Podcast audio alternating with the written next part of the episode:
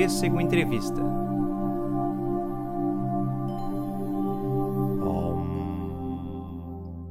Eu realmente não sei como iniciar essa entrevista porque é algo que eu tô saindo totalmente da minha zona de conhecimento. e aí, atômicos e atômicas, eu sou Pedro Gonçalves.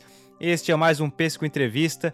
Estou aqui com Dafna Corrêa, que vai se apresentar.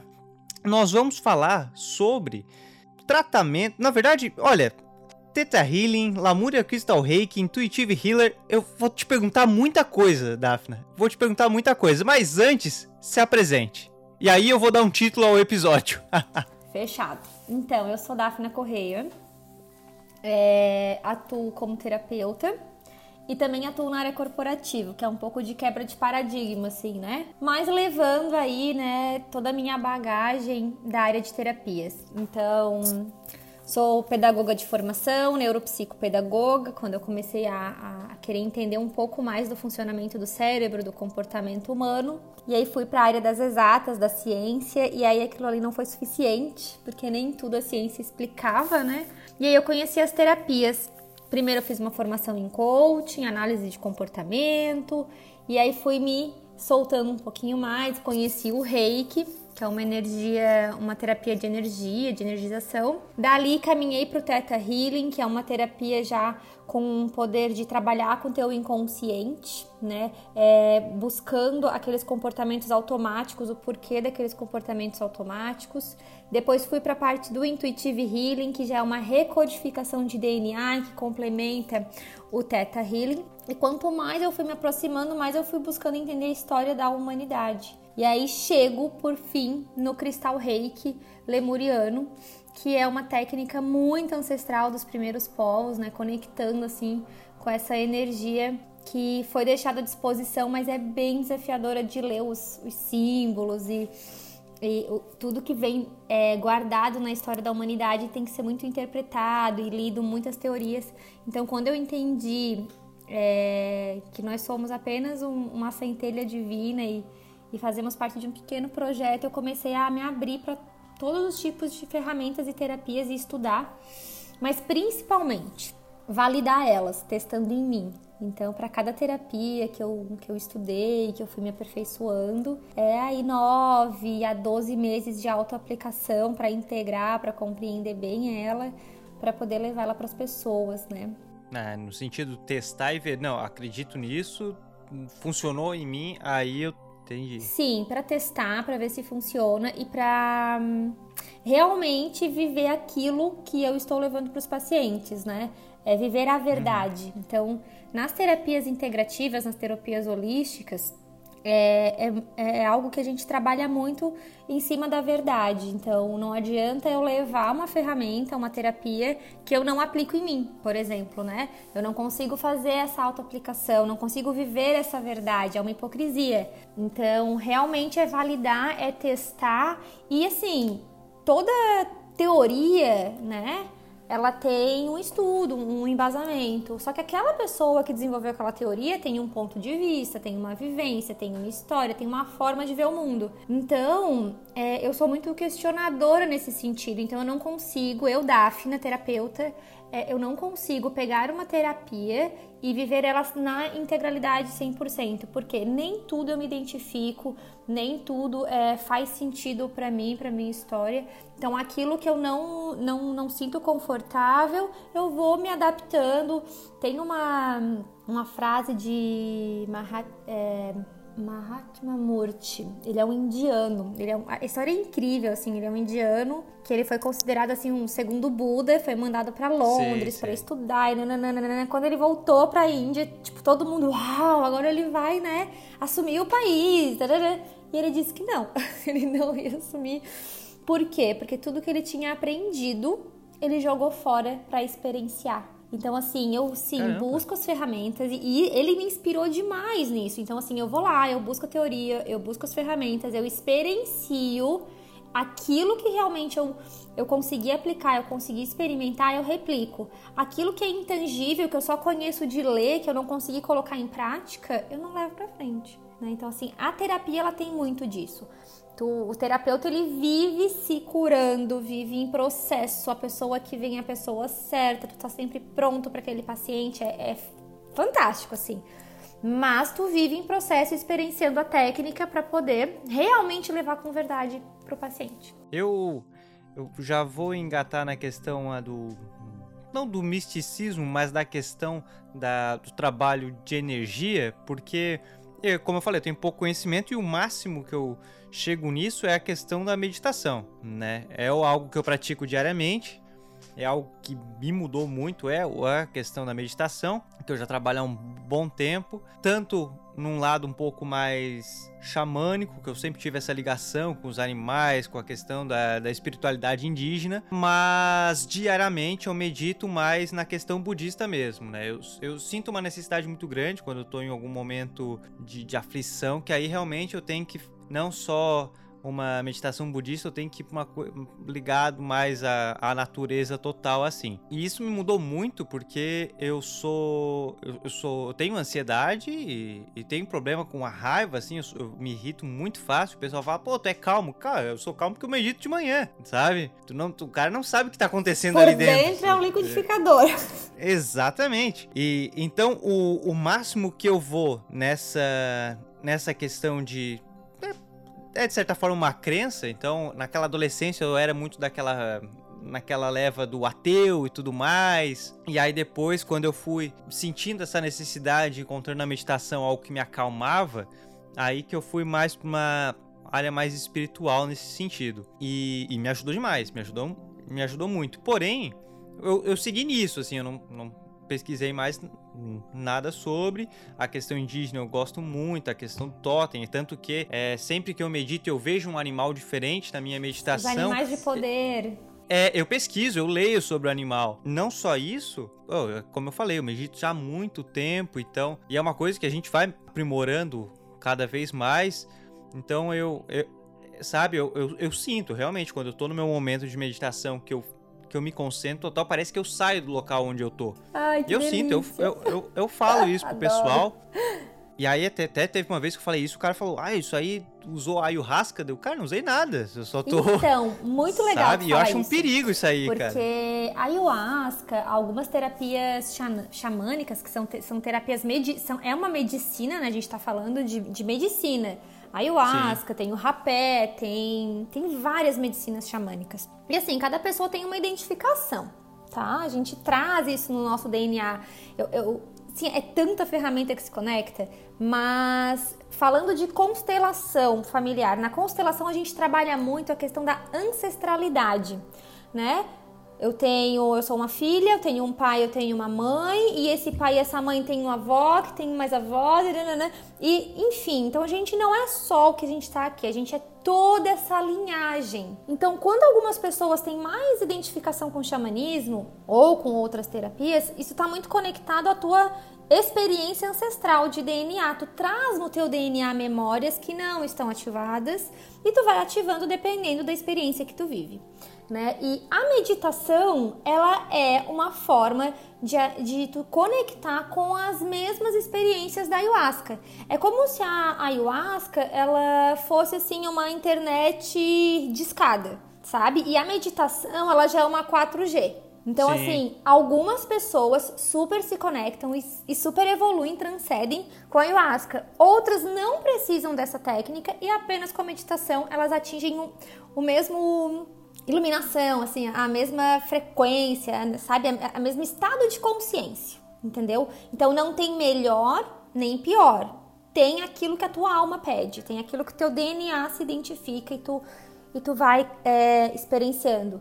É, atualmente a gente está numa era, né, num momento muito de quântico, né? É física quântica, mecânica quântica, salto quântico. Então, assim, é esse boom das energias, mas muito pela frequência da mente das pessoas. Não sei se tu já ouviu a lei, é, a teoria do centésimo macaco. É? Não. Não? Surreal Não. também. A, lei, a, a, teoria do centésimo macaco, eles fizeram uma, uma pesquisa lá na. ali pelo continente africano. Eles colocaram, uhum. eles é, deixaram os macacos lá e deram batata. E aí, é, um dos macacos foi retirado e ensinado a comer a batata. ele sozinho. E aí ele volta pra tribo dele, né? Pro, pro grupo dele. E aí ele ensina aquele grupo a usar batata, a comer batata. Então esse macaco volta e ele ensina os outros macacos. E aí, quando ele atinge o centésimo macaco, por ressonância, por frequência, é, uma outra ilha bem afastada que tinha o mesmo o macaco começa a reproduzir o mesmo comportamento de se alimentar com batatas.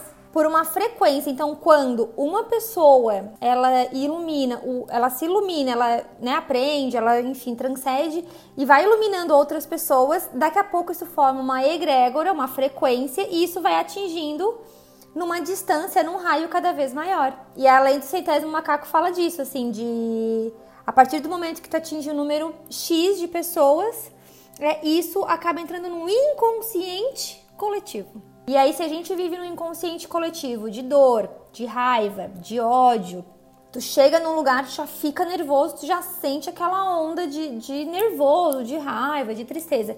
Se tu estás num, num, inconsciente coletivo sadio, com harmonia, com respeito, com empatia, com amor, tu entrou naquele espaço, tu já te sente leve, à vontade, confortável. Então, isso vem muito para provar, a, foi a partir daí que a física uhum. quântica se materializa como ciência, né? Ela consegue comprovar isso. É que realmente, assim, tu elevar a tua consciência, tu subir de nível, né? Tu mudar o nível da tua consciência, tem uma resposta em ti como indivíduo e também uma resposta no coletivo. A questão ali, a gente já vai. O que, que é o reiki? Tu falou ali da energia, e aí depois tu já puxou para as outras. É, Dilma, tu foi aprendendo outra. Mas o que, que é o reiki? O reiki, ele é uma técnica com energia canalizada. Essa energia ela é canalizada do universo, do uhum. Criador, de Deus, daquilo que tu quiser chamar, né? Sim. Então a gente, ela foi canalizada pá, muitos anos né, lá no Oriente. E, e, essa técnica de energia, ela alinha os teus é, campos, os teus centros energéticos, né? Então, nós temos centros energéticos no corpo, né? Os sete mais conhecidos. Então, a gente tem o chakra básico, o sexual, o plexo solar, cardíaco, é, o laríngeo, a gente tem o intuitivo e a gente tem o divinatório. E esses campos energéticos, eles têm uma resposta fisiológica, física, orgânica, tanto que hoje pela OMS e o SUS já usam a terapia de Reiki é, dentro dos hospitais, né? Então, é, é canalizado, então tem um curso, né? Tu, tu, é desbloqueado esses símbolos dentro da tua consciência e tu vira um canal de energia na qual com a imposição das mãos tu faz esse alinhamento energético vibratório porque também foi comprovado que nós temos uma malha energética de aproximadamente 3 metros para cada lado, assim, ao nosso redor, né? É, e quando é, a doença se manifesta no corpo físico, ela já está no teu campo energético há um bom tempo. E o que, que é o que fica nesse teu campo energético? Emoções e sentimentos que não são compreendidos e entendidos. Então aquilo fica um tempo aqui no teu campo energético até o momento que ele adentra o teu corpo físico. Então o reiki ele vem para fazer essa limpeza do teu campo energético, trazendo resultado de limpeza física. Então tem pessoas que passam por um processo de reiki que libera uma dorzinha de garganta, febre, dor de barriga, diarreia, vômito, né? Tem pessoas que chegam com essas é, sintomas e saem totalmente liberadas. Então, o reiki ele é uma energia canalizada realmente, é que atua no teu campo eletromagnético e dá um resultado no teu corpo físico. E o Lamúria Crystal Reiki, daí como é, é uma evolução o uma Lemúria outra... Crystal Reiki, ele é antes do, assim. do reiki, né, do, do reiki tradicional, que é do Mikao Uzui.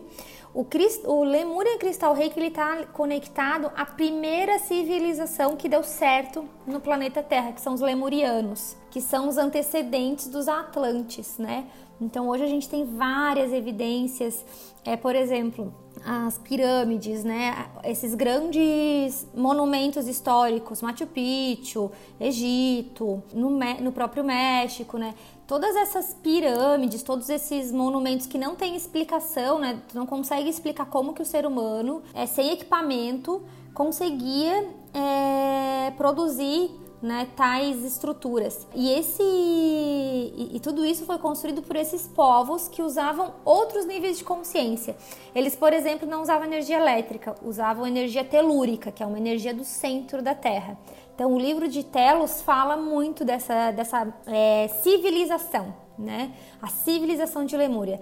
E o, o Lemurian Crystal Reiki, ele canaliza justamente essa energia ancestral que nos conecta a essas consciências que estão aí no universo agindo e mexendo, né, na, na nossa vida. Consciências ancestrais energia, ou no geral?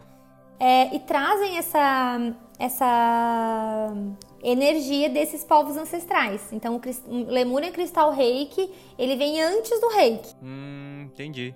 Mas aí como é que funciona a, a terapia? Igual o reiki, também. Ah, é? A gente tanto consegue atender o paciente de forma presencial, como também de forma online, né? Então aí tem a técnica na qual a gente pode fazer por uma foto, é, o terapeuta ele pode fazer uma visualização. Eu me conecto com a pessoa, né? Eu, eu faço uma videoconferência ou por ligação.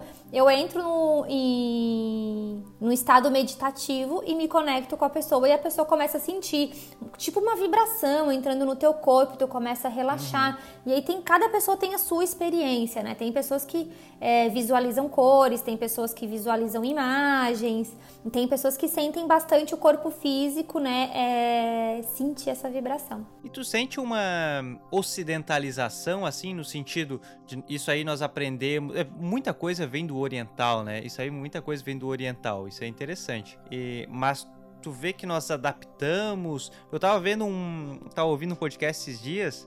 Cara é um adepto da magia e tudo mais. Ele, ele gosta daquilo há, há, há muitos anos. E ele fala que ele foi para isso porque ele tentou a meditação, tentou algumas práticas mais orientais e não se adaptou tanto. Então ele preferiu algo é mais ligado ao Ocidente, porque como tem ícones, tem imagens mais próximas da realidade dele, ele se ele entrou melhor, ele conseguiu, né, se conectar melhor com aquilo, e aquilo fez bem para ele. Tu sente que nós temos esse trabalho nas terapias aqui, pelo menos no Brasil, não vou dizer Ocidente como um todo. A gente tá, é, a gente adapta alguma coisa ou realmente Sim, sim, por quê? Porque o terapeuta ele vai se conectar com essa energia e ele vai ter os seus mentores, é, os seus, a gente tem os mestres, né, é, ascensionados, que é responsável por, ele é como se ele fosse responsável por cada centro de energia do nosso corpo. Então a gente tem, tem uma hierarquia o negócio, o negócio é organizado, muito organizado. Uhum. Então, sim, cada terapeuta ele, é aquilo que eu te falei, ele vai integrar da melhor forma. Então, ele vai experienciar então vai ter coisas que não vai fazer sentido para o terapeuta e ele vai reformular. Tanto que algumas terapias se distorcem. Então, por exemplo, Sim. não é todo lugar que tu pode ir fazer um ritual de ayahuasca, porque tem uma distorção. Não é qualquer Bastante. lugar que tu pode fazer o reiki, porque tem uma distorção. Se esse terapeuta ele não está alinhado né, com, a, com a sua verdade, se ele, ele não busca também se cuidar, se, né, se terapeutizar, porque o terapeuta ele tem que cuidar dele também, né? Então acaba que ele pode o quê? Projetar coisas dele no paciente dele e distorce a técnica. E aí a técnica já fica distorcida. Tem muito disso sim, e é uma coisa natural, evolutiva, não tem nem melhor e nem pior, mas sim, vai, vai se modificando pela cultura, pela experiência dos terapeutas, pela cultura do país, pelo inconsciente coletivo do país, tudo isso vai modificando. É, a, a energia eu, me corrija, né? A energia eu vejo como uma via de mão dupla, assim. Você pode transmitir positiva, assim como a pessoa pode estar é, emanando algo negativo, não porque ela quer, mas às vezes ela está carregada. Mas também, se o terapeuta não tiver uma. não tiver um certo controle, não sei, ele também pode passar coisas negativas para o paciente, né? Sim, sim é, ele pode fazer essas projeções, ele pode levar, por exemplo, é, tanto que a gente é orientado né, nos cursos, não tá legal, não atenda. Porque o que, que acontece? Uhum. A energia ela vem canalizada, entra dentro do nosso campo eletromagnético, passa pelo nosso corpo e a gente direciona para o paciente. Se tu pega uma água, né, e tu bota dentro de uma garrafinha limpa, a água vai sair limpa lá na frente. Agora, se eu boto numa garrafinha que tá suja de leite, ela vai misturar com leite, já não vai sair água, vai sair água uhum. com gosto de leite. Então, sim, se esse, esse terapeuta ele não tem esse alinhamento, ele vai acabar passando para o paciente coisas dele, projeções dele, energias dele. É, tem também a questão do livre-arbítrio, que isso é surreal, sabe? É, nós, enquanto terapeutas, não aconselhamos em hipótese alguma. Isso é muito comum, tá? O paciente chega, o que, que eu faço? O que, que eu escolho? Faço isso ou faço aquilo? O terapeuta te pergunta, o paciente te pergunta. E aí, tem que lembrar da lei universal, que é a lei do livre-arbítrio. A gente está aqui para ser um canal, uma orientação, mas a escolha final é sempre do paciente. Né? Então, uhum. às vezes, o terapeuta também confunde isso e acaba querendo direcionar o paciente. Também é uma projeção, também é uma distorção. É, exemplo, né, para ficar mais claro, às vezes, por exemplo, tu atende um paciente, é, tu tá com uma, um conflito familiar. E aí tu acaba recebendo o paciente com o quê? Conflito familiar, porque tu atrai por ressonância teu paciente. Então, tu vai curar aquele paciente, mas tu tem que te curar também. E aí, sei lá, o paciente está com problema com a mãe e você também está com problema com a mãe. E aí, lá no meio da, da terapia, você orienta o paciente a fazer algo como você faria com a sua mãe. Então, isso é um, uma distorção. Ah, caramba, é, realmente tem que tomar um cuidado. Tipo, tem, que, tem que ser bem. Tem que ter uma estratégia, digamos assim. Muito. Aí é que tá. Uhum. Tu tem que e aí, assim, a gente tem uma, uma situação na espiritualidade, né? Que é, tem os namastê e tem o povo muito do concreto, muito do racional. E aí uhum. fica meio que essa dualidade. E na minha percepção, por tudo que eu tenho experienciado e, enfim, aprendido, não tô pronta, nunca estarei. Eu acho que eu. Acho não, de certeza. Eu vou embora, desencarno e não aprendi tudo. Impossível pra gente aprender tudo. Uhum. Mas. É, o alinhamento de mente e espiritualidade. Né? Então, a mente ela precisa realmente estar em harmonia, em equilíbrio, para racionalizar, para materializar tudo que vem da espiritualidade. Então, quando a gente não tem esse equilíbrio emocional, esse equilíbrio de comportamento, isso vai impactar sim nas nossas terapias como terapeuta. Eu estava lendo um livro, o, o livro é para quem não sabe, a questão do on na meditação, esse on é uma palavra extremamente importante. Hum, né? É o som tá do ouvindo, universo. Exatamente, é o som do universo. Então muitos mantras começam com esse on porque e ainda baixo e vai aumentando a frequência da voz, porque isso meio que está iniciando, né, a questão do mantra. E aí eu tava lendo um livro muito, muito bom agora, é, não vou, eu não tô com ele em mãos, eu não vou lembrar o nome do autor. Mas eu acho muito massa que é um é um monge budista que só que ele é do, do budismo chinês, né? Não é do tibetano. E ele é britânico, cara. E ele conta que daí ele foi pra China, meio porque lá na Grã-Bretanha ele era o, o hipzão, assim, digamos, o namastê. Lá, né? Lá, na Inglaterra Chegando no, no monastério lá onde ele foi estudar para ser monge, ficou primeiro passando aquele, aquele momento teste, ele era um babaca. E ele vai deixando nítido como ele era um babaca. E foi muito engraçado esse contraste de como ele, como ele era o, o namastê, na, vamos dizer, na Inglaterra e na China ele se mostra o, o narizinho empinado. Eu sou britânico, cara, tu é chinês. Que, que, sabe? As e ele sombras. deixa bem nítido, sim, como ele era nariz empinado, eu sou britânico na China. E os caras, tipo, dane-se quem tu é, cara. Aqui, e ele vai mostrando toda a evolução dele. E para ter essa evolução, ele foi conhecendo vários tipos de vários tipos de, de budismo, digamos assim, né?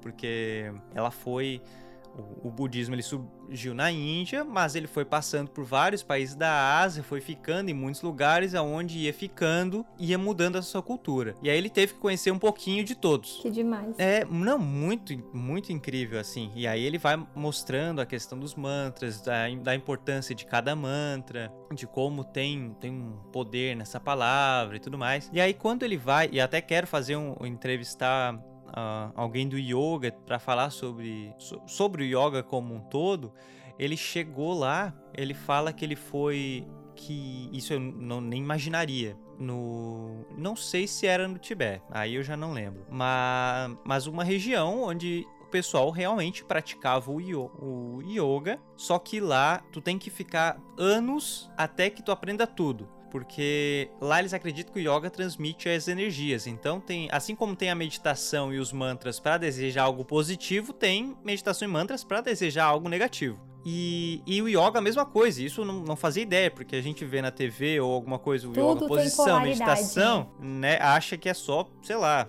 enfim, eu, eu era bem ignorante nesse assunto. Ainda, ainda sou, mas. Mas é porque somos, né? Viemos de uma cultura que prega só olhar para a luz, só o bem. É. Mas é. vivemos na dualidade.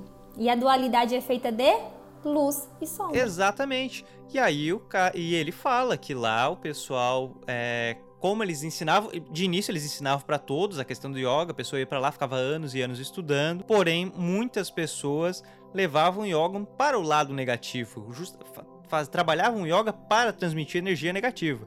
E lá, não sei se é assim até hoje, porque o, li o livro é mais antigão, eles proibiram, assim. Então eles têm um tempo que eles têm que ficar com esses alunos de yoga para eles avaliarem. Não, esse aqui vai vai levar para um caminho da bondade, digamos assim. E se eles avaliam que mesmo depois de anos de meditação, de trabalho, a pessoa ainda está uma ênfase duvidosa assim no que quer trabalhar, aí eles tiram o aluno. E eu não imaginava isso, sabe? Nossa, é incrível essa história, Pedro, porque eu sou uma pessoa e eu também conecto tudo isso com astrologia, né? Então, que é mais uma ressonância, que é mais uma energia, enfim, é, é outro podcast.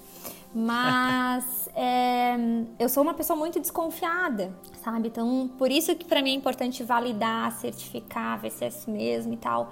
E eu eu não sei quanto tempo no livro as pessoas tinham que ficar lá estudando, é, mas eu, não eu lembro, te confesso que é muito interessante essa, essa técnica, porque eu acredito mesmo que eu mesma já passei por isso, sabe? De, o, o processo de, de despertar espiritual, né? Despertar da mente, não é linear, sabe? Uhum. Ele é cheio de altos e baixos, e no meio do caminho tu tem que olhar para tuas sombras, tu tem que olhar para os teus defeitos, né? Para as tuas imperfeições que hoje eu entendo que é, é o meu todo. Eu não, eu não, consigo, eu não vim para ser só a parte boa da história. Para algumas pessoas eu vou ser muita luz, mas para outras pessoas eu, eu vou fazer elas sofrerem porque por meio do sofrimento tu tem uma evolução. Algumas pessoas vão precisar ter esse desconforto conosco para ter uma experiência de aprendizagem, porque a gente vai sempre aprender pelos dois lados, pelo amor e pela dor, porque estamos numa terceira dimensão que vai olhar para luz e sombra. É, mas eu sempre me preocupo com isso, assim. Quanto tempo essa pessoa está aplicando a técnica? Quanto tempo uhum. ela estuda isso, sabe? Quanto tempo ela está fazendo isso? Não necessariamente que tem que ser uma pessoa certificada, mestre, PhD, não é essa a questão. É a questão de experienciar, viver no dia a dia na prática. Porque mesmo vivendo no dia a dia na, e a prática, tem momentos que a gente cai na armadilha do ego, que a gente se deslumbra, uhum, que a gente é. dá uma jacada, sabe? Que a gente esquece um pouco e pimba. Então imagine quando tu só faz e já sai fazendo, já sai fazendo, tu nem integrou isso. E quando a gente está falando de energia, meditação, yoga, terapias holísticas, tudo isso é energia e tem um tempo mínimo para agir no teu corpo. Então, quando tu faz um atendimento terapêutico, ele reverbera por nove meses. Às vezes, depois de nove meses, tu tá tendo o insight daquele primeiro atendimento que tu fez. E na constelação familiar, que é uma outra ferramenta, né? 10 anos a constelação familiar. Tu fez a técnica hoje, ela reverbera, ela te traz situações por 10 anos. Então olha quanto tempo a gente precisa realmente assim se dedicar para integrar é, e replicar essas terapias. É, nessas terapias, nas técnicas, tu sente. Tá há quantos anos já trabalhando com terapias? Quatro anos. Quatro anos. Tem alguma, algumas técnicas que é assim, às vezes você está numa terapia e pensa, isso aqui eu ainda não, não consigo fazer. Sim, isso aqui eu ainda... sim.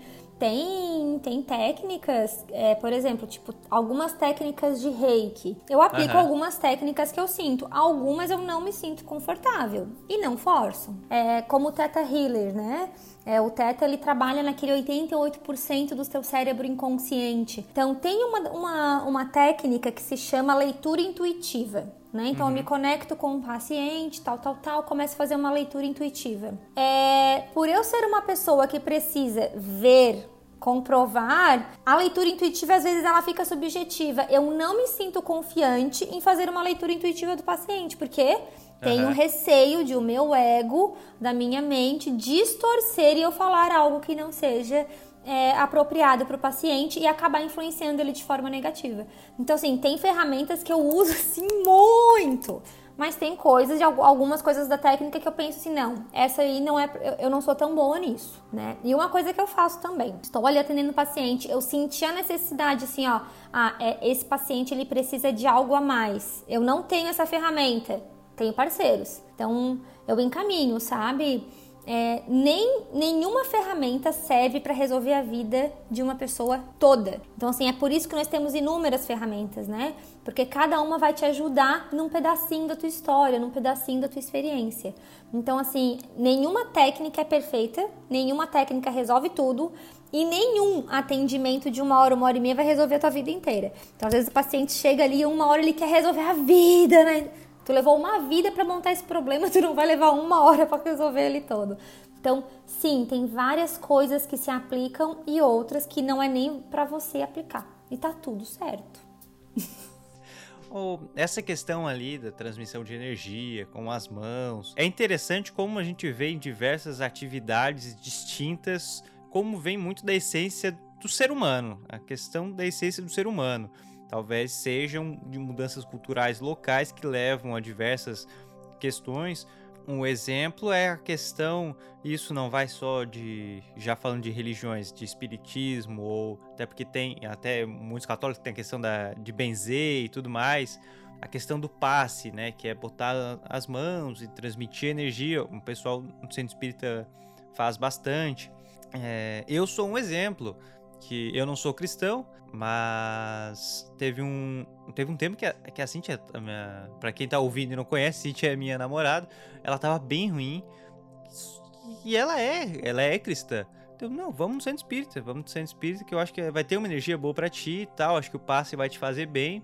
Fez, e tudo isso é energia. E, e aí vai falando a questão do reiki, aí a gente. Aí eu penso, ah, mas e aí nós vamos linkando outras é, ações culturais, seja é, a, a, gente fala religiosa no sentido cultural mesmo, né? Que, e também trabalham com essa transmissão de energia. E aí a gente vê a essência humana, como encontraram diversas formas diferentes de conseguir, de encaixar essa transmissão. Pelo menos eu penso assim, né? E é isso que é fantástico, Pedro, porque assim, ó, não existe é, melhor religião ou pior religião. Existe aquela que tu precisa te conectar. Então, assim, a gente tem vários planos da existência, né? Então, a gente tem o plano mineral, que são os cristais, a, né? Tem vários cristais que têm poderes curativos. As águas termais é um mineral e Sim. ela é curativa, né? Então a gente tem vários planos da existência. E em cada plano desse a gente tem é, energias de cura e energias não tão boas assim. Então a gente tem a polaridade nesses lugares, Sim. né? Então a gente tem o plano mineral, depois a gente tem o plano é, animal, a gente tem as plantas. E aí vai subindo de níveis, né? Então, por exemplo, o espiritismo ele está num, num nível hierárquico onde as pessoas que já passaram nessa, nessa existência ascensionaram e hoje estão habilitadas para ser mentores, né, para serem facilitadores das pessoas que chegam e das pessoas que estão aqui, como se eles transitassem, né? Depois disso a gente tem é, outro plano que é o plano dos mestres ascensionados, Jesus, Buda, vários né, seres mais iluminados né? seres mais evoluídos. Depois vai né? subindo, anjos e por aí vai, né? E, e muitas coisas que a gente não tem nem noção, a gente não consegue nem descrever. Então, assim, cada nível desse vai trazer uma conexão, e mas tudo leva ao mesmo lugar, ao Criador, sabe? Tudo tem, tudo leva a gente para o mesmo lugar que é essa energia master aí que rege todo o nosso universo, o nosso, os nossos universos, né? Porque existem inúmeros universos. Ixi, tem muita coisa. É.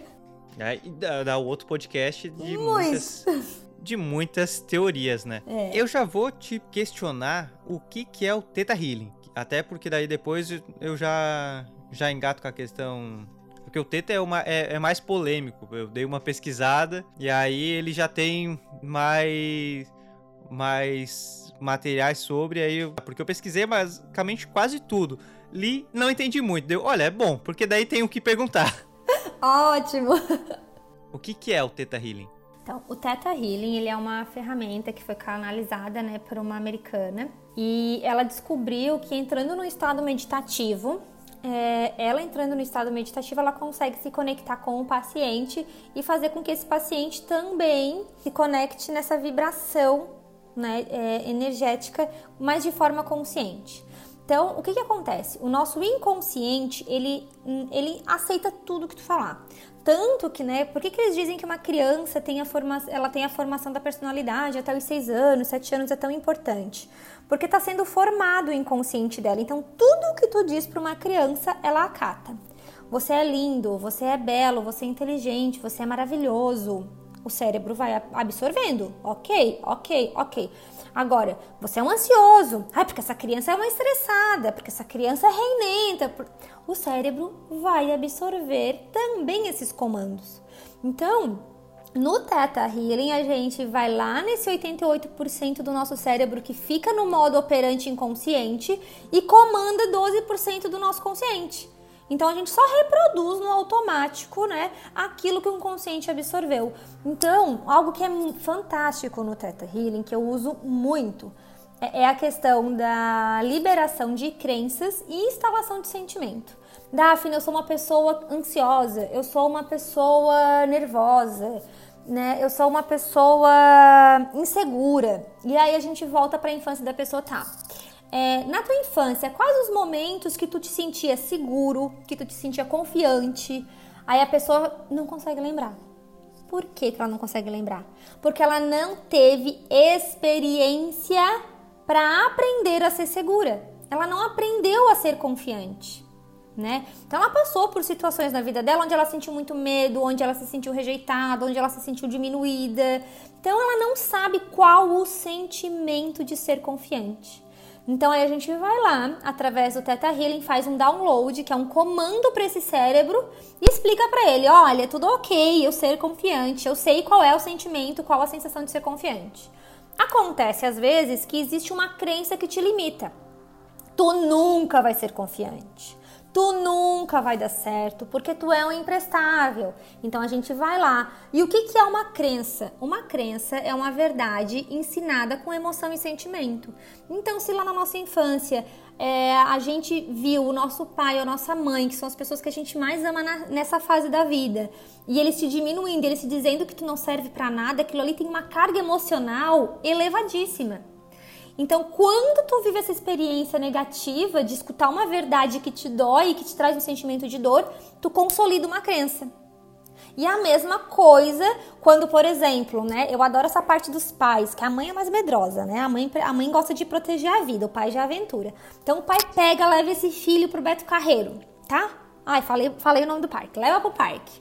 E aí bota ele lá na montanha russa e o filho tá com medo e tal, mas os dois superam junto aquela aventura. Pode ter certeza que ali tu ensinou qual é o sentimento de confiança, qual é o sentimento de é, entregar algo, de se sentir competente. Porque essa criança, ela experienciou esse sentimento, essa emoção na carne. Ela soltou adrenalina, ela vibrou, entendeu? O cérebro dela estruturou isso.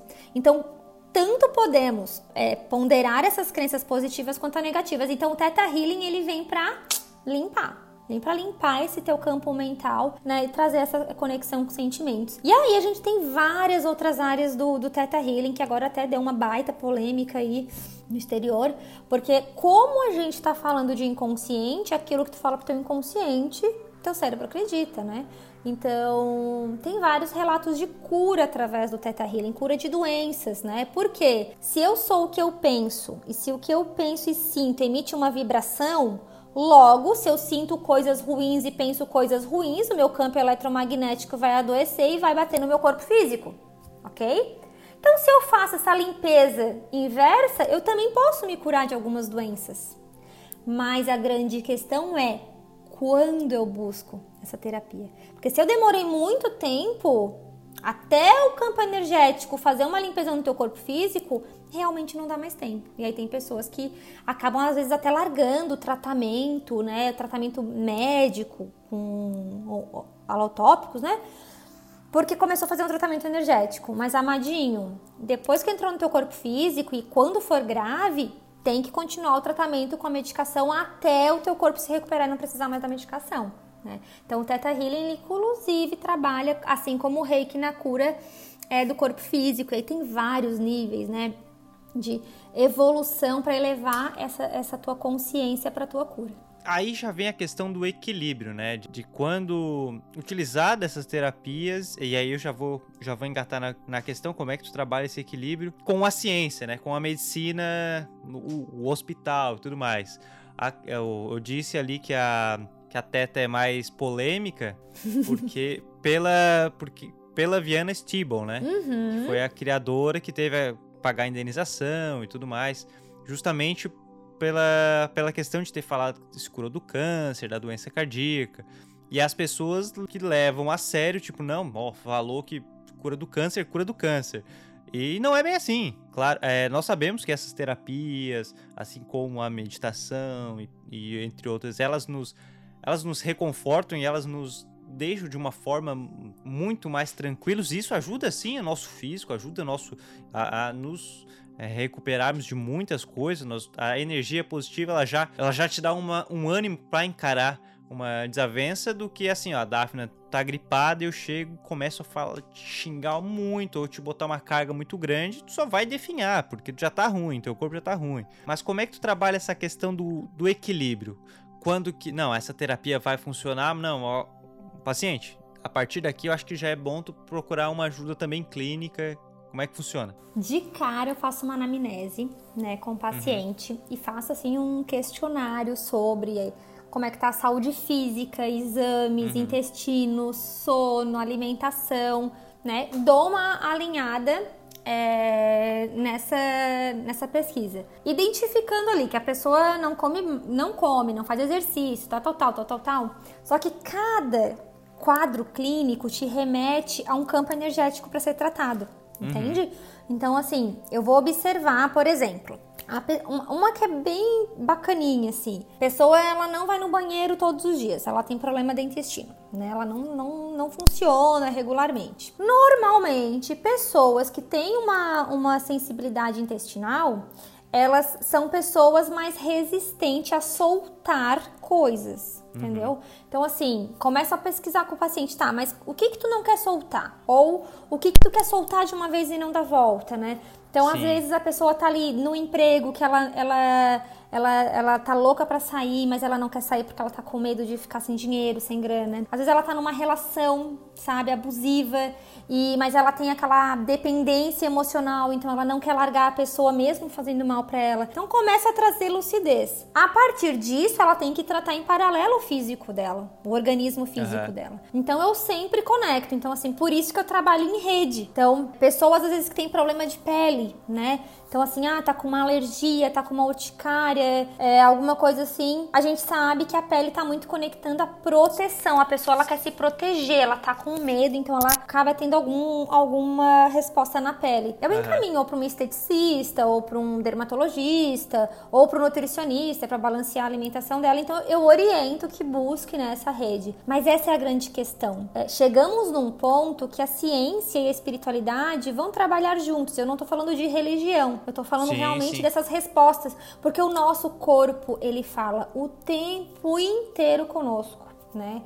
É uma coisa muito comum, observem, tá? Do nada te dá uma dor de garganta. Observa se um dia antes tu não teve uma irritação e tu não falou nada pra pessoa, tu não pôde falar, tu não pôde te expressar, né? Então, assim, vem uma dor de garganta porque tu não conseguiu expressar. Então, cada doença física tá conectado com esse campo emocional e com esse campo energético, tá? Então, é para tratar os dois ao mesmo tempo. Então, eu não invalido de forma alguma, muito pelo contrário, para mim, assim, é um apoio, porque só a energia ela dá conta.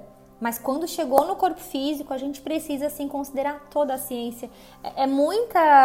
É, eu gosto muito de uma palavra que a Carol, que é a consteladora, fala. É muita. Como é que ela diz? Um, arrogância achar que a minha terapia vai resolver tudo. É muita arrogância, é muito ego, sabe? Então, assim, milhares de anos, uma galera estudando sobre, sobre ciência, sobre medicina, sobre medicamentos, enfim e eu achar que só a minha uhum. terapia, só a minha técnica vai dar conta de tudo. Então, eu acho que a gente se colocar numa posição mesmo de humildade, saber que o teu paciente não vai depender 100% de ti, que tem uma autorresponsabilidade do paciente, mas que você também pode contar com outros profissionais, né? Então, muita, muita responsabilidade mesmo, assim, para tu olhar para o paciente. Eu, eu me cobro muito disso, Pedro. O que é para mim e o que não é para mim. E quando não é para mim, eu não vou ficar ali encebando e ficando com paciente, uhum. sabe? Para remuneração. Não, não.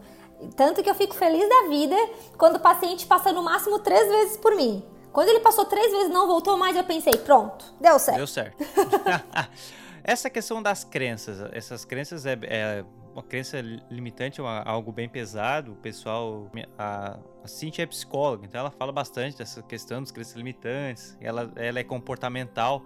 Já chegou alguma situação que, que você viu, ó, esse precisa de um acompanhamento psicológico, porque já tem um trauma pesado.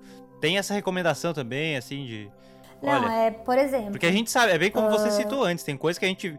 A pessoa ali tá com 40 anos, com os comportamentos que a gente sabe que foi uma infância muito pesada. Não, e dependendo do tempo que ela reproduz esse comportamento, isso vira uma patologia. Uhum. Né? Então, por exemplo, é, eu já peguei casos né, de ir tratando e a pessoa ter bipolaridade. E assim, tem, tem uma melhora com a técnica? Tem, tá? Dá muito resultado, mas não dá para eu trabalhar sozinha. Uhum. Porque bipolar, né, a pessoa que tenha um quadro de bipolaridade, ela faz uso de medicação.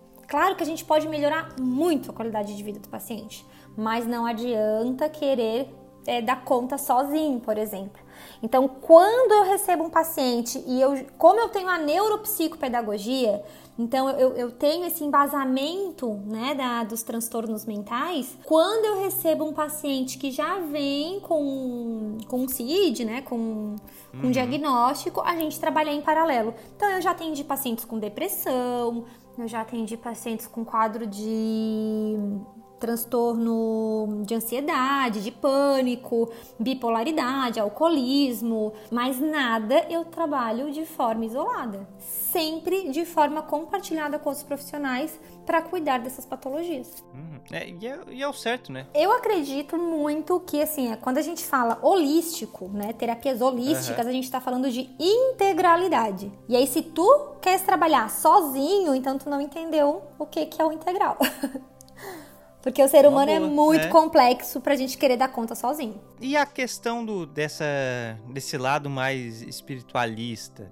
A gente já tá indo pros minutos finais aqui da entrevista. Como tu ingressou nisso? Como é que. Ou já era? Teve alguma coisa que, não, olha só, eu preciso trabalhar um pouco a minha mente, desvaziar, trocar uma energia, eu preciso disso. Amado, foi tipo um bico, uma bicuda assim do universo, né? Não, não, eu sempre eu era uma pessoa, eu ainda sou, mas eu era uma pessoa extremamente racional. É, inclusive tem um, uma pessoa que a gente se reaproximou e uma vez ela me perguntou assim: "Tu acredita em vida fora da Terra?" Se não, capaz. Não acredito. Tá, tu acha mesmo que nesse universo todo só nós somos inteligentes? Aham, com certeza. E aí passou-se oito, nove anos, né? É, a vida foi me levando. Tipo assim, tudo começou com uma catarse na minha vida, né? A minha vida profissional entrou em colapso, depois a minha vida afetiva, depois a minha vida é, de relacionamento com amizade, tudo foi colapsando. E eu, meu Deus, tá tudo ruindo, né? E aí eu fui tentar minha vida familiar e tal. E aí quando eu tive esses colapsos, né, é, eu fui entendendo que era o universo, que era, né, me mostrando que eu não tava no caminho certo, porque é, eu não tava nem usando as minhas potencialidades pro que eu realmente vim fazer. Então, quando tudo começou a dar errado, eu comecei a me questionar, tipo assim, meio que cair no fundo do poço, foi quando eu tive que olhar para as minhas sombras, olhar realmente se é tipo, o que, que tu tá fazendo? Lá, lá nos 30, tá ligado? Quando tu faz 30, a vida vem e te pergunta: Oi, querida, o que, que tu tá fazendo aqui? E aí, quando fiz 30, assim, realmente foi um, um acorda aí, menina. E aí foi tipo, tudo dando errado, e aí eu tive que me uhum. reinventar. E aí, nessa reinvenção, eu fui me conectando com vários conhecimentos, várias informações. E aí, aí as coisas foram se abrindo. Eu me lembro que na minha primeira formação de coach tem uma frase que eu carrego até hoje. Depois de oito dias intensos, é, a formação foi hard, assim, eu lembro que teve um dos dias de curso que a gente entrou 9 horas da manhã de sábado e eu saí 6 horas da manhã de domingo da formação. Nossa. E às 9 horas da manhã de domingo estava de novo na formação. Ou seja, eu fui em casa, comi, voltei 3 horas depois e viradaça, assim, tipo, uhum. era para pegar o teu emocional, o teu ego, triturar e dizer, não adianta usar máscara. Olha para ti de verdade, não adianta ficar aqui na, na conversinha, não.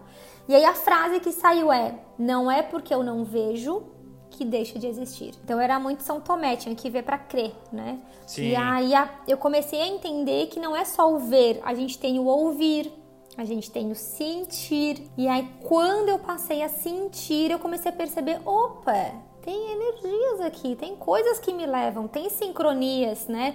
Tem aquela pessoa do nada vem e te fala uma frase que tipo parece que era para ti.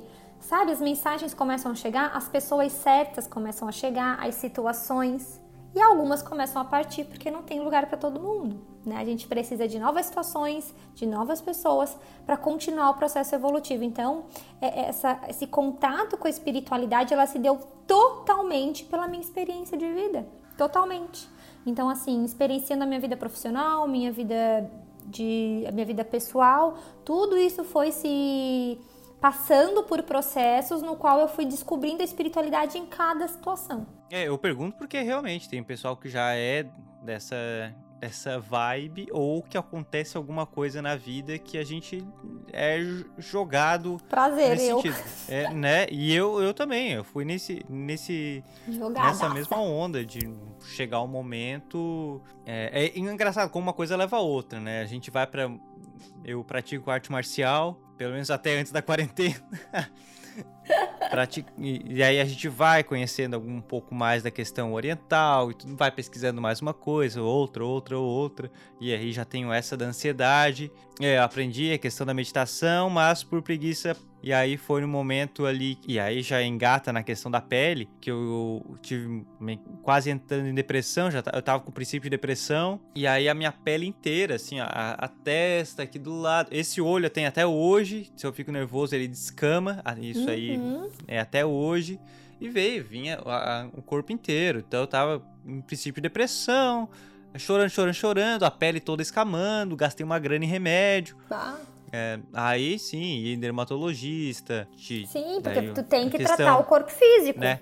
Tá é, liberando. A questão psicólogo, né, para trabalhar a mente, mas e, e, é o conjunto todo que ajuda, claro. Mas a meditação foi foi incrível, sabe? Sim.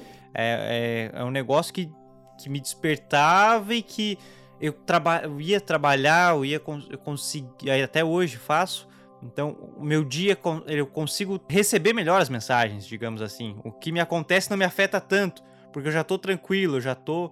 E uma coisa muito interessante que o pessoal fala, ah, nossa, meditar, deixar a cabeça, deixar a cabeça, limpar um pouco a mente. Não, a tua mente não limpa. Não existe limpar a mente. Tu limpou a mente e a gente morreu. Exato. Né? É, é tu conseguir equilibrar o teu, o teu nível, a tua frequência de pensamentos. Né? Exatamente. Ela, ela, ela faz tu ouvir o teu corpo, ela faz tu prestar atenção em ti, a tu saber o que é teu e o que é do outro. Então, poxa, tu levanta de manhã, tu vai lá e medita. Aí tu, de cara, o primeiro cliente às vezes chega e te mete a boca. Tu olha pro cliente, tu sabe, tudo bem, é dele, não é meu. Então a meditação é, é esse centramento, quem eu sou, o que eu estou e o que é do outro, enfim. Então, e muitas decisões que a gente toma, o cliente é um, um, é um exemplo maravilhoso. Que às vezes a pessoa tá num dia muito ruim e ela vem. E eu sinto, eu sinto uma diferença nítida do dia que eu medito pro dia que eu não medito. Uhum, eu também. Porque eu, eu me afeto Nossa. demais com o que é dito e eu fico ruim. Sabe? Pô, e é bem aquilo, tu leva para ti, o erro foi, é sempre teu. Uhum. É, pelo menos eu, parece que o erro é, é todo teu. Mas quando tu tu tá tranquilo, no sentido, tu tá equilibrado com teus pensamentos, tu recebe a mensagem e pensa, né, foi, era o melhor que eu tinha a fazer? Era, deu, fiz. Aí o problema já, já não é mais contigo e tu tá e, enfim, é, é uma experiência. Eu, eu gosto muito, né? Que... Quando aquela, tem uma frase, agora eu não vou lembrar o autor, mas a, o outro é responsável por como ele age e você é responsável pelo como você reage. Exato. Então, uhum. todo julgamento, né, é, e comportamento do outro fala mais dele do que você, do que de ti. É uma confissão. Então, quando tu não entende que é dele e tu toma para ti, é, é, porque tu tem uma identificação com a confissão do outro. Porque quando não é teu, tipo assim, Pedro, tu é um ladrão. Não sou, nunca roubei. Não, não me afeta.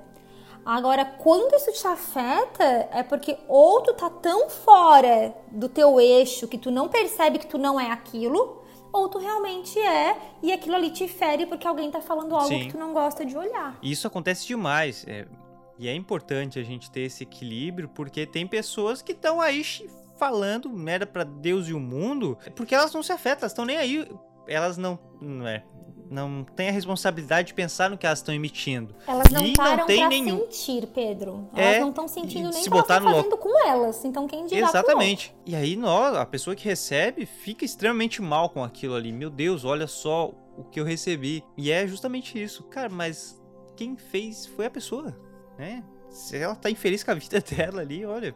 Então, é, eu acho muito interessante como a espiritualidade ela vai se ela vai chegando nas pessoas sempre de uma forma diferente.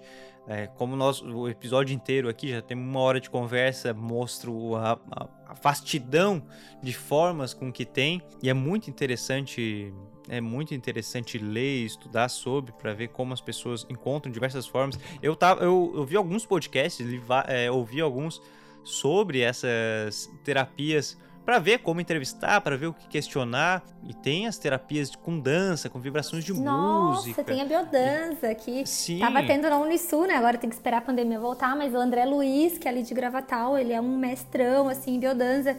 E nós já fizemos uma uma imersão na qual nós usamos dança para liberar emoções no nosso corpo. Então, assim, pessoas que estão. A gente estava com problema no joelho, no quadril, né? Onde a emoção se aloja, porque a emoção ela vai lá e se instala no teu corpo físico. Então, por exemplo, pessoas que são muito inflexíveis, né? Que não gostam de mudar de ideia, que não gostam do novo, são pessoas que têm bastante dor de articulação, porque não quer flexibilizar, porque não quer soltar. Então, nossa, gente, é tanta, tanta terapia, tantas formas de tu te se reconectar.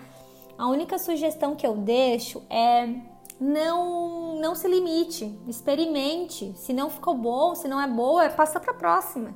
Mas não deixa de conhecer, de experimentar, de achar o que o que dá sentido e o que faz a diferença para ti. Que acho que a mensagem que mais me vem é sempre é, é buscar o que é o que faz a pessoa bem, né? O que faz bem, o que faz bem, o que está ajudando a, a pessoa.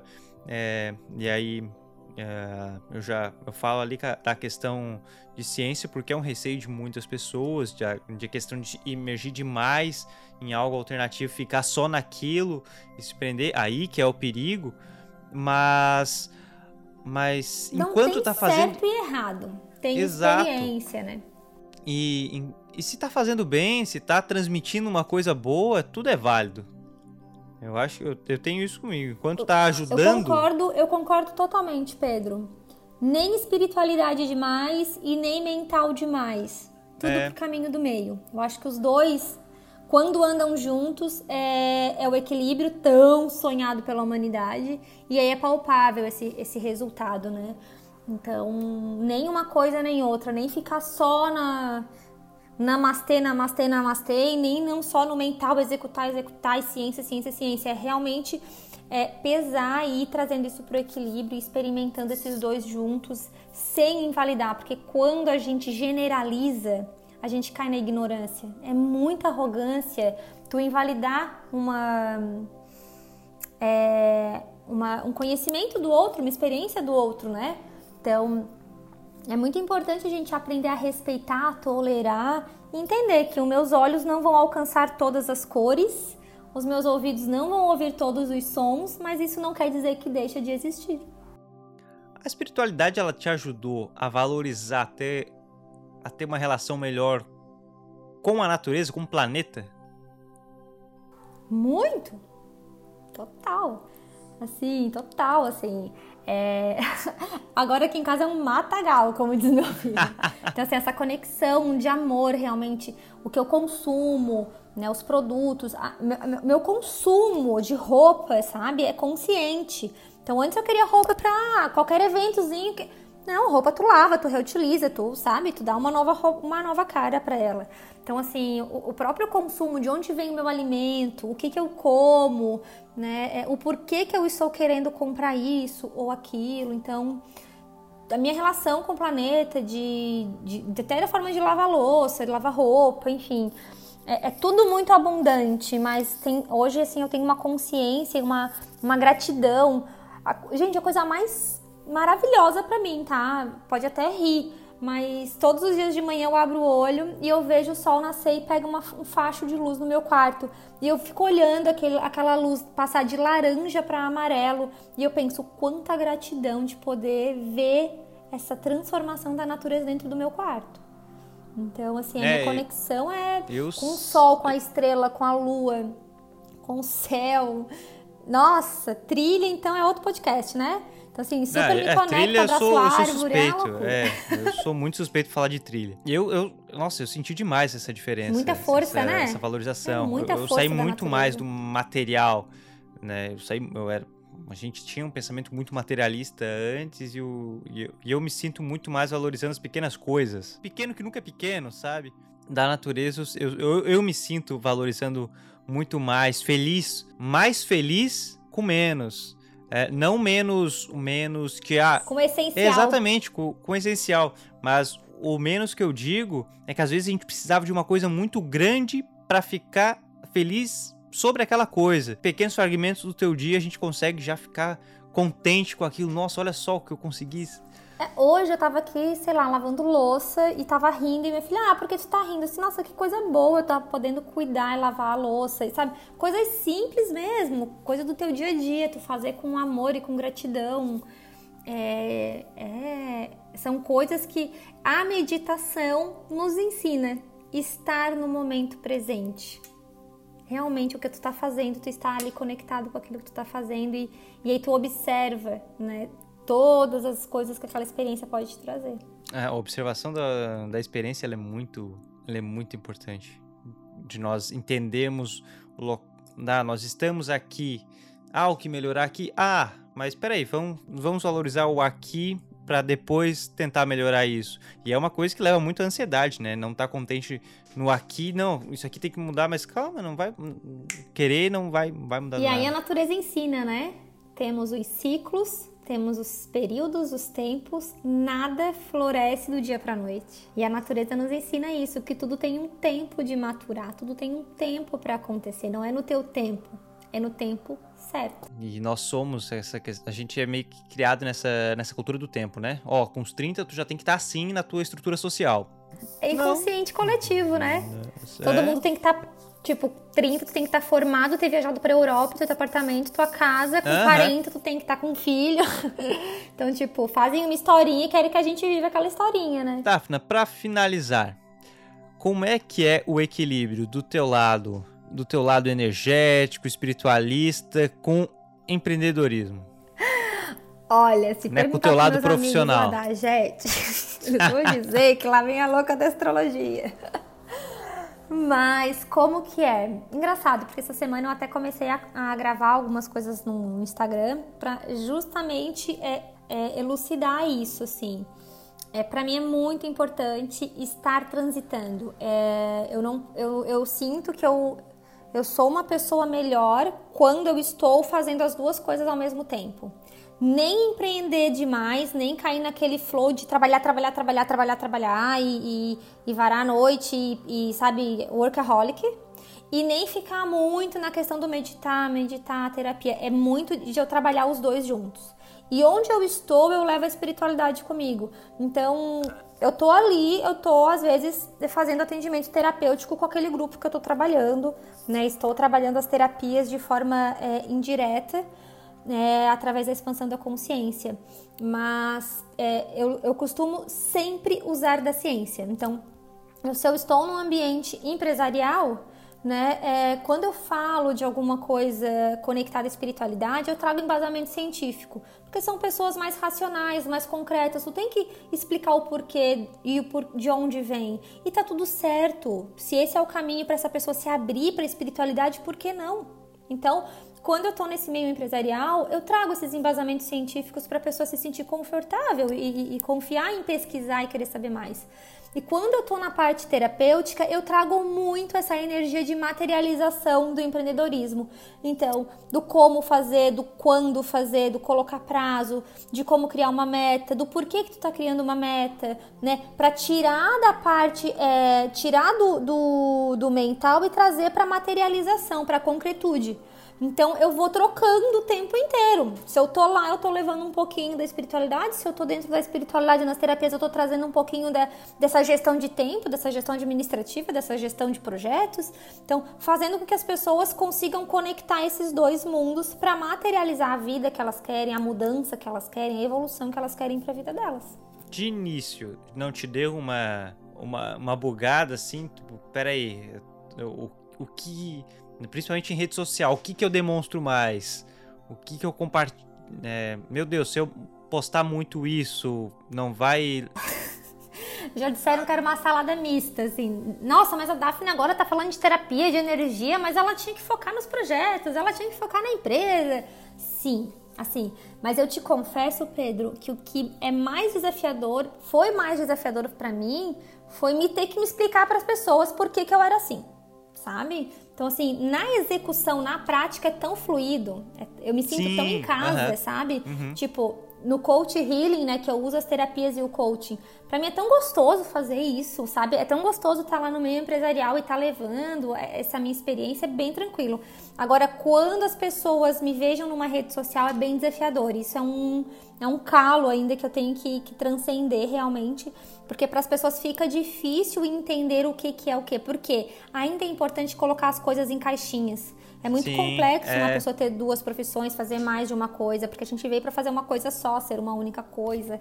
Então, é, eu acho que essa realmente é uma, é uma resposta que eu tô caminhando para ela, mas hoje eu me sinto confortável. Quando alguém me pergunta, Daphne, o que que tu faz? Ah, eu trabalho na área de terapias, mas eu também trabalho na área corporativa com projetos. Hoje eu já consigo falar isso naturalmente. Coisa de um ano atrás, eu não me apresentava como terapeuta. Sim. Entende? Então hoje eu já consigo juntar. Eu tô nesse processo de transição, assim, digamos, já tô mais tranquilo quanto à rede social, bem como tu falou, fazer é fluido, né? Porque as pessoas têm muita dificuldade em dividir o que que é o Pedro da comédia e, pô, eu estudei isso, né? Fiz da comédia que grava podcast, que grava vídeo falando bobagem e tudo mais, ao cara que trabalha com com roteiro, com filmagem, com marketing, é aquele lado empresarial, mais administrativo, de gestão e tudo mais. E eles têm uma dificuldade de linkar como se o Pedro que tá falando a bobagem no vídeo e que tem todo um estudo para estar tá falando aquela bobagem, não conseguisse fazer o projeto algo mais sério, porque como se tempo inteiro tivesse que ser o cara da gestão ali, ou separo tudo e fico só no podcast falando uma coisa ou outra. E, é, e para postar é uma coisa muito natural, muito fluida. É bem como uhum. tu falou, é, é, muito tranquilo, porque é o nosso dia a dia, é. sabe? Eu tô gravando podcast aqui, tá tudo mais, mas daqui a pouco eu já vou ter que fazer um, um projeto de um outro trabalho, vou ter que atender um, responder um cliente, e a postura já muda, porque a gente Sim. sabe muito bem... A, Consegue aonde, transitar. Mas há muita dificuldade na, na rede social do pessoal Sim. compreender isso. E de início eu ficava ruim. Eu, meu Deus, será que eu tenho que parar de publicar alguma coisa? Será que eu vou ter que. e, e dá aquele problema meio que. eu também, eu também passei por né? isso. E aí hoje eu percebo que assim, é mais uma psicoeducação. É porque nós precisamos educar as pessoas que nos acompanham. E educar no sentido que eu falo é de apresentar realmente. Então, assim, uhum. é, faz Agora até domingo eu tô fazendo, né, uma brincadeira nos stories que é me apresentar. E aí eu botei lá um destaque sobre mim, para as pessoas começarem a entender um pouquinho quem é a Daphne, o que que a Daphne faz, né? Algumas pessoas ficaram: "Nossa, tu trabalha com projeto social". Daqui a pouco: "Nossa, tu trabalha com empreendedorismo". Aí depois já vem: uhum. "Nossa, tu trabalha com astrologia". Sim, eu sou tudo isso. Eu sou muito mais do que isso, né? E a rede social, ela limita a gente. Né? Ela nos limita, porque né, ao ler ali uma rede social, é apenas 7% da comunicação está sendo passada realmente, né? Então Demais. se perde muito da comunicação numa rede social. Sei lá, é 1 ou 2% da, da nossa vida, da nossa essência numa rede social. Então, se as pessoas não conseguem compreender, eu acho que cabe um pouquinho de responsabilidade nossa de sistematizar como passar isso. Só que aquela coisa, né? Em época de pandemia, tá uma concorrência de lives, de post, de. Então, é assim, tem que ser tudo né? muito ponderado para não ficar chato, maçante, enfim. Dafna, te agradeço demais pela participação nesse episódio. Muito obrigado mesmo. Gratidão imensa pelo convite, por falar desse tema, né? Que é um tema assim bem desafiador. Me senti bem desafiada em falar né, desse, desse assunto. E também uma grande oportunidade de a gente desmistificar, né? Instigar as pessoas a, a, a buscarem mais informação, Pedro. Assim, parabéns, parabéns mesmo pelo teu trabalho, pela tua iniciativa por acreditar no teu sonho e por tu também ser um canal, né? Um, um canal de comunicação, de ferramenta, de aprendizado, de experiência. Então, todo mundo está a serviço do despertar e tu do seu modo está fazendo isso de forma linda. Eu que agradeço tanto pela participação quanto pelo, pelo apoio. Essa temporada era para estar tá sendo gravada toda lá no estúdio, mas devido à pandemia nós estamos gravando virtual, por isso que assim que der eu vou entregar a lembrança. E muito, muito obrigado. É, é, essa temporada de entrevista está sendo muito bacana justamente por isso, porque são diversos temas diferentes, diversos profissionais diferentes, é, um, uma carga de conhecimento muito, muito vasta e hum, é natural que nas entrevistas nós aprendemos alguma coisa junto, mas é, é muito bom e eu particularmente gosto disso, de sair da zona de conforto, de chegar pro, pro entrevistado e não ter vergonha de falar, olha, eu pesquisei e não entendi. Eu quero, eu quero perguntar mesmo. Eu acho que isso deixa muito mais natural, mais, mais fluida a entrevista. Eu gosto do improviso, né? Não tenho esses estudos que tu tens aprofundado, né? Mas eu me sinto mais livre quando eu não tô engessada. Então eu achei demais, assim, a forma como foi fluindo e como a gente foi conversando. E eu acho que a gente falou de tudo que precisava ser falado, assim.